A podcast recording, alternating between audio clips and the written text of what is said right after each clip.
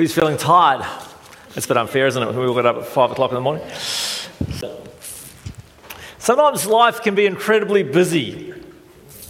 You know, it's this constant from when we get up in the morning to later in the evening, especially if you've got young children. Uh, life is just incredibly busy. It just doesn't seem to slow down.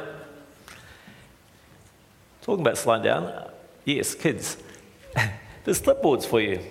So if you'd like a clipboard, because I forgot, then uh, you can go get a clipboard. If you're an adult, you can't have a clipboard because you're meant to be listening to me. Great.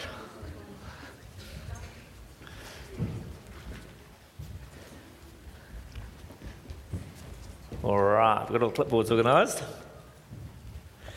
Um, you know, we get up in the morning, we get break, get the kids ready, we rush out the door, we have lunch on the run, we try and keep ahead of the demands of work, and we come home and do some jobs around the place, and somewhere in the midst of that day we're meant to fit in doctor's appointments and uh, school trips and church groups and friends to see and bills to pay and groceries to get and cars to get warranted, and life can just seem constantly busy. Sometimes we can collapse into bed at night and we think of all the things we've done and we think of all the things we've still got to do.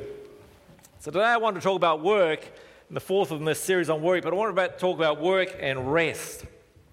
Because the aim of this series I've been preaching on work is to try and bring integration into our lives. Because often what we do is we compartmentalise our lives. We have our work life, we have our spiritual life, we have our family life, and we put it in little boxes. But God is interested in the whole of our life. Um, sometimes we tend to think, well, my faith is private. But it isn't. Christian life is a holistic life. God created this world.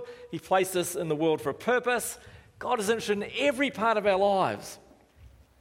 And work is a crucial area because we spend a lot of time at work, and in our work we have great influence, we meet lots of people. And a couple of weeks ago I talked about the complexity of our workplaces, that, and how do we make decisions, ethical decisions, in a complex world. And there's some notes there if you missed uh, that from a couple of weeks ago, about how we can make good decisions as we try and live a God-honouring life. This week I want to talk about, as I said, work and rest. The balance between work and rest. A few years ago when I was in Taupo, I did a survey of people around work, and I said, what is the number one issue facing you concerning work? And the number one issue by a country mile was the issue of work-rest balance. Now, I don't think it's changed in the time I did that survey. That was the number one issue, balancing the demands of family and work and leisure and church. Sometimes we feel like we're on a treadmill, and we're running and we can't get off. Sometimes we feel like we're juggling too many balls, and and uh, sooner or later we're going to drop one of the balls. Some people have said that this is the tired generation. Often when you talk to people, they say, I'm tired and busy. There's lots of medical evidence to suggest that people are overworked and, and stressed in life. It's coming up to Labor Day in a, in a few weeks' time. The irony is that when Labor Day was created, it was meant to bring in the age of leisure. You know, we're only going to work eight days a week and we have all this time left over, and uh, it would be great. Why is it then that everyone's so tired? We've had eight hour weeks for, year, for years. Days. What did I say? Oh, that would be good, wouldn't it? That would, that would really slow us down. Yes, that's a good point. I read this. Um, I read about this experiment they did with mice. Now, if you like mice, don't listen. Close your ears. Um, but uh, they did this experiment with mice where they injected them with um, amphetamines uh, to see how high a dosage they could get to before the, mi- the mouse died. And what they found is that um, when the mouse lived on his own in solitude, and they injected the, the mouse with amphetamines, it took quite a high dosage before the mouse carked it. But when the mice all lived together and they injected all the mice, the dose was much less. In fact, it was twenty times less to get a lethal dose because all the mice hyped each other up. Uh, in fact, um, you know, that was the effect that the other mice, all running around frantically, had on each other. Um, their experimenter said in a group they'd go off like popcorn or firecrackers. They were just, boom, uh, dying all over the place. Uh, in fact, they took one mouse who'd had no amphetamines at all, all right, and they put him in the cage with all the mice that were all hyped up, running around, okay? And uh, that also had an impact on him. In fact, he was dead within ten minutes. Um, he simply uh, got impacted. Even though he hadn't had any amphetamines at all, he got stressed by the fact that everyone else was running around like headless chooks. Now, that was a bad analogy, wasn't it? Um, now, only a mouse, of course, would be so stupid as to hang out with a bunch of other mice all hyped up, wouldn't they? To such an extent that they killed themselves. I mean, only mice would do that, wouldn't they? Us humans wouldn't do that. We're far too sensible. But, you know, we live in a hyped-up world, a restless world where speed is everything. We've embraced the notion, you know, work hard, play hard. How much can I fit into life? Which is why we find it so hard to find balance today. There's a number of reasons for this. One is that we've confused rest with leisure. Or leisure with rest, sorry. I mean, leisure can be so frantic sometimes and so tiring that we need to go back to work in order to have a break from leisure. I mean, leisure is incredibly self-orientated, but it's not actually often rest. There's nothing wrong with leisure. Some leisure can bring rest, but leisure and rest are not the same things, and I'll talk about that more soon. We find it hard to slow down because we've been conditioned to think that faster is better. Faster is better. We, more stuff, better. Productivity is everything. So if you're doing nothing, then you're lazy. We find it hard to find work, balance, rest because we want more stuff, and to get more stuff, we've got to earn more money. So we have to work harder to get it. And the fourth reason why we find it difficult to rest is we've bought into the great myth that technology will make life simpler. All right? And if you've been around for a while, you know that technology does not actually make life simpler at all. In fact, technology makes life incredibly complex. Suddenly, you can be contacted any time of the day by anyone. Suddenly, you're on Facebook, you can be contacted with in contact with three hundred people via your Facebook or social media. You come back to work and suddenly, after a week's, week off, and you find there's one hundred emails. So you have to, how did we survive without emails before?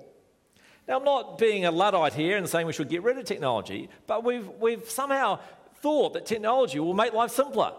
And it's not made life simpler at all. It's made life incredibly complex. Now, it's great. I mean, technology is wonderful. You know, when we were away on a holiday recently in Tasmania, you don't need to buy a map anymore because it's just on your phone.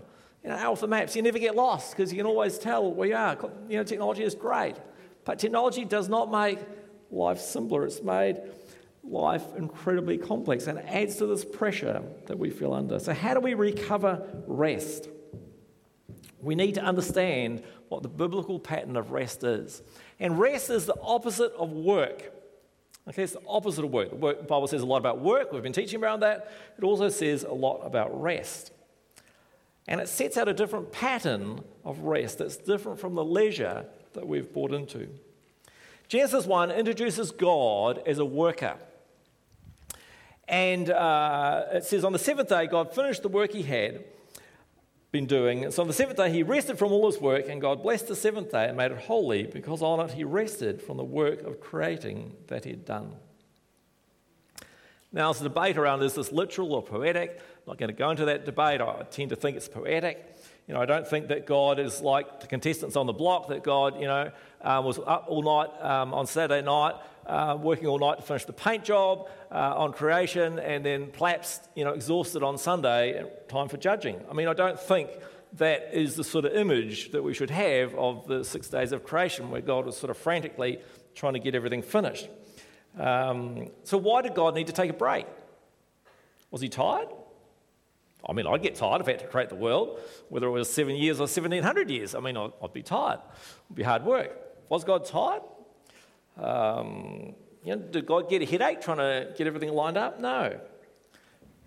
I think God rested because he wanted to enjoy his creation. He wanted to step back. He saw that it was good, and he wanted to step back from that. And when we come to the Ten Commandments, uh, the Ten Commandments reference uh, the Sabbath or rest in relation to creation. Remember the Sabbath day by keeping it holy. Six days you shall labor, do your work. The seventh day is the Sabbath to the Lord your God. On it you should do not do any work. The one day in seven was based on the example of creation. It's a day to stop and to rest. Otherwise, work becomes relentless. It's a chance to enjoy life, to celebrate. It's a day set apart, dedicated to God. Jesus modeled it with his disciples. Often uh, it says they were really busy. Uh, one example of Mark was um, that uh, there were so many people coming and going that disciples and Jesus didn't have, even have a chance to eat. He said to them, come by yourselves to a quiet place and get some rest. And it's a pattern we see repeated in the Gospels, that Jesus was busy, had demands of ministry uh, and popularity, and then he withdrew and rested.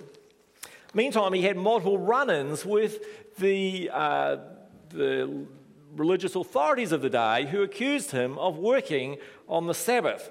Uh, when his disciples picked some corn, uh, they got accused. When he healed uh, people on the Sabbath, he got accused of breaking the Sabbath because they made up all these rules about how to keep it. And Jesus said the Sabbath was made for people, not people for the Sabbath. It's lawful to do good on the Sabbath. True rest is about restoring and finding our balance again. It's the restoring of the body, the mind, and the soul. Not only renewed physically and emotionally, but also spiritually. Many people are tired because they miss the spiritual component. And it's a different sort of tiredness. It's a tiredness that comes through lack of meaning. It's a tiredness that comes through not reconnecting with our Creator as source of energy. True rest is about rediscovering God, ourselves, others, and creation. If you want a definition of rest, this would be it, that rest is rediscovering God, ourselves, others, and creation. It's looking outside of ourselves and recognizing and rediscovering God and his greatness. In rest, we can listen to the voice of God from the relentless demands on our life. We rediscover the creative talents that God has given us. We remember others and serve them. We're inspired by his creation. And rest, when we rest, we find meaning and purpose in our work again. You see, we can get so caught up in our work, it becomes an idol that we worship. It becomes relentless. We think life is work. Stopping enables us to remember God again and his purposes. We remember that we're working with God to restore a broken world. We remember that we're working for the greatest boss we could ever have, which is very easy to forget. As we stop, we let God be in control again. Because what we do for six days a week, we think we're in control. I'm in control. I'm in control of my life. What I do, seventh day we stop and we remember we're not in control at all. Now, some leisure can help with this renewal, but much of our leisure doesn't. Because the goal of leisure is personal enjoyment. The goal of rest is to reconnect with God, his world, his people, and ourselves. Sabbath, rest, is a gift from God. It shows God's care for us. And true rest re-energizes us and renews us so we can re-enter the workplace. Now, some of you are sitting there and thinking, Keith, this is idealistic. Uh, this is old-fashioned. This is idealistic. Uh, doesn't work anymore. Might have worked once, doesn't work anymore. Some of you might be thinking, I'd really like to find this, but how on earth do I do it? I want to give this morning ten suggestions for finding rest. These are not commands, all right? They're not rules. Um, they're ideas. Some of them I've used, some other people have used and found helpful. The reality is there is a biblical pattern of rest that we need to rediscover. So here's my ten suggestions in terms of rest, finding rest again. And the first is very simple. We've got to take seriously God's command. Because rest is counter-cultural. We've got to be doing something. We've got to be busy. If someone's not busy, there's something wrong with them. And we're ignoring this principle at our peril. Through health and lack of spirituality, it's paying a huge cost. Someone once said, I actually thought it was someone uh, else, but um, it was Carl Jung, said that hurry uh, is not of the devil, it is the devil. Uh, now, Carl Jung wasn't, well, he might have been a Christian. Maybe, maybe not. But but uh, he was a um, psychologist. But what he was saying is that hurry uh, destroys the soul. Destroys the soul. Hurry, sickness, destroys our souls. When we understand what true rest is about, no wonder the devil wants to keep us busy all the time. Hurry is not of the devil, it is the devil, he said. We need to plan times of rest. Rest does not happen by itself because there's this wave of pressure to do things. We've got to carve it out. It will not accidentally happen. takes considerable self-discipline to stop when there's ten million things to do that we could do. It's got to become a pattern, a schedule in our lives. Thirdly, we need to re-examine our leisure options. Is what I'm doing in my leisure helping me rest, or do I just feel weary at the end of it? I'm not suggesting we get rid of leisure. I'm just suggesting that if our leisure is not helping us rest, we've got to cut back in order to build rest times in. So the test is, is your leisure helping you slow down, reconnect with God, yourself, others, and creation? My fourth suggestion is to practice slowing down, because we live in what a hurry-sick world. We could walk to work one day a week. That would just slow us down. Here's a suggestion that will cause some of you to its teeth to grit and start manifesting. Um, but you could, when you're at the supermarket, join the longest queue, not the shortest queue. Oh, who was that reacted? That was Lois, was it? Lois. My notes say that if you react to this, that you've got a serious case of, of hurry sickness, and you do not realise how sick you are. All right? Choose the longest queue. Choose actually to slow down. You need extra therapy if you reacted to that. Um, keep a daily journal. A journal is a great way to slow down, uh, to actually reflect on the day, how it's gone. Fifth suggestion is to get free from the phone for a time. Cell phones are great, but do we need to be available twenty-four hours a day? Turn it off. You're not indispensable. Now, my wife tells me that. Uh, have a technology-free day, number six. I've never managed to do this. I like the idea, but I've never managed to do this. Have a day when you have no technology. All right, no T V, no phone, no radio, no technology whatsoever. You're killing you. You're killing us. All right. Number six, make times of solitude. Often we feel like solitude is a waste of time. In fact, often we don't like solitude because when we have times of solitude, often we use media uh, to distract ourselves from how we feel, including how we feel about ourselves. Uh, but being alone is the one place where we gain freedom from the forces that want to relentlessly mold us. In solitude, we have no friends, no meeting, no T V, no music, no books to distract us, no jobs, no possession. In solitude, we just have me and my sinfulness and God and His grace. I don't know if I wrote that or not, but or whether I got that out of a book, but it's, it's a great... In solitude, we only have me and my sinfulness and God and His grace. Seven, lower... Oh, that might be eight, actually. Lower our consumer expectations. You know... Uh, that drive to have more. One way to actually slow down is also to declutter, to spring clean. Uh, that helps us slow down. Number nine, be a regular worshipper. Whether it be Sunday or some other time, get in the pattern of being a regular worshipper, because worship is a call back to God. You know, we live in a society where there's stuff on every weekend, stuff to do. It's competing with God's plan for rest and worship in our lives. If we don't build the pattern in our own lives, how are we going to ever expect our children to understand that pattern and why we're doing it?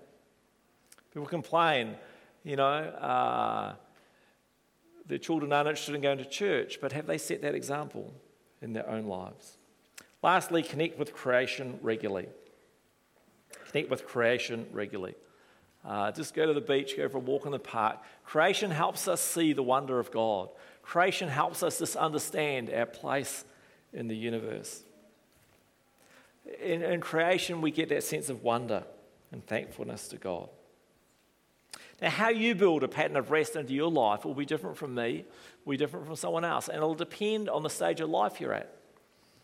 Um, how you reconnect with God will depend on how you're wired up as well. There's no laws, there's no rules, and we can't follow other people.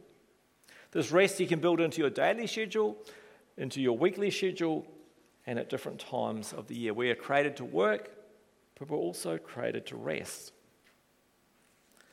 You know, I think the principle of rest is ignored by so many people. And for all of us, it's a struggle. to practice in a hurry-sick, leisure-seeking world. Let me close with a story about Taito. Taito is... There's Taito. Uh, yeah, you do. Taito is a basset hound, and Taito the basset hound liked, like most dogs, to go for a walk in the evening. But on this particular day in March nineteen ninety, Taito the basset hound did not intend to go for an evening run, but he didn't end up with much choice. See, his owner was in a hurry, and uh, his owner didn't have time to take him for a walk, um, and the owner jumped in his car and rushed out to do a message. Unfortunately, he accidentally shut the door on Tato's leash. A police officer on a motorbike travelling down the road noticed something unusual about the car. There was something going behind it. And so eventually he managed to catch the car well, he, and noticed that Taito had been running behind it. Taito had reached speeds of forty kilometres an hour before the officer managed to stop the car. Seemingly, Taito has not been very keen on going for evening walks anymore. Some of us are like Taito. We're running flat tack. We're even falling over occasionally, but we're not stopping. It's time we rediscovered rest. What is your work-rest balance like at the moment? If you had to rate yourself on a scale of one to ten, what is your work-rest balance? What changes do you need to make this week? You know, God has shown us how to live well. Now, I don't have any research to back this up, but I reckon that if, whether we're Christians or not, if we were to, as a country, truly take a day of rest, there'd be a massive improvement in every social indicator known: health, well-being, relationships, productivity. But of course, we think we know how to live life better. We think we can live life faster. We can fit more in and do more and expect no consequences. The reality is we're living faster than we're designed for, and we're reaping the consequences. Here's a radical way to end my sermon. Maybe today does not, God does not expect more of you. Maybe today God is asking less of you. Maybe today God is asking less of you. Maybe God wants you to do less. Maybe today God is calling you to be still and to know that He is God. We're going to just spend a little reflection, listen to a song before the worship team come and uh, lead us in our final song. Just take some time to reflect what God might be saying to you through this message.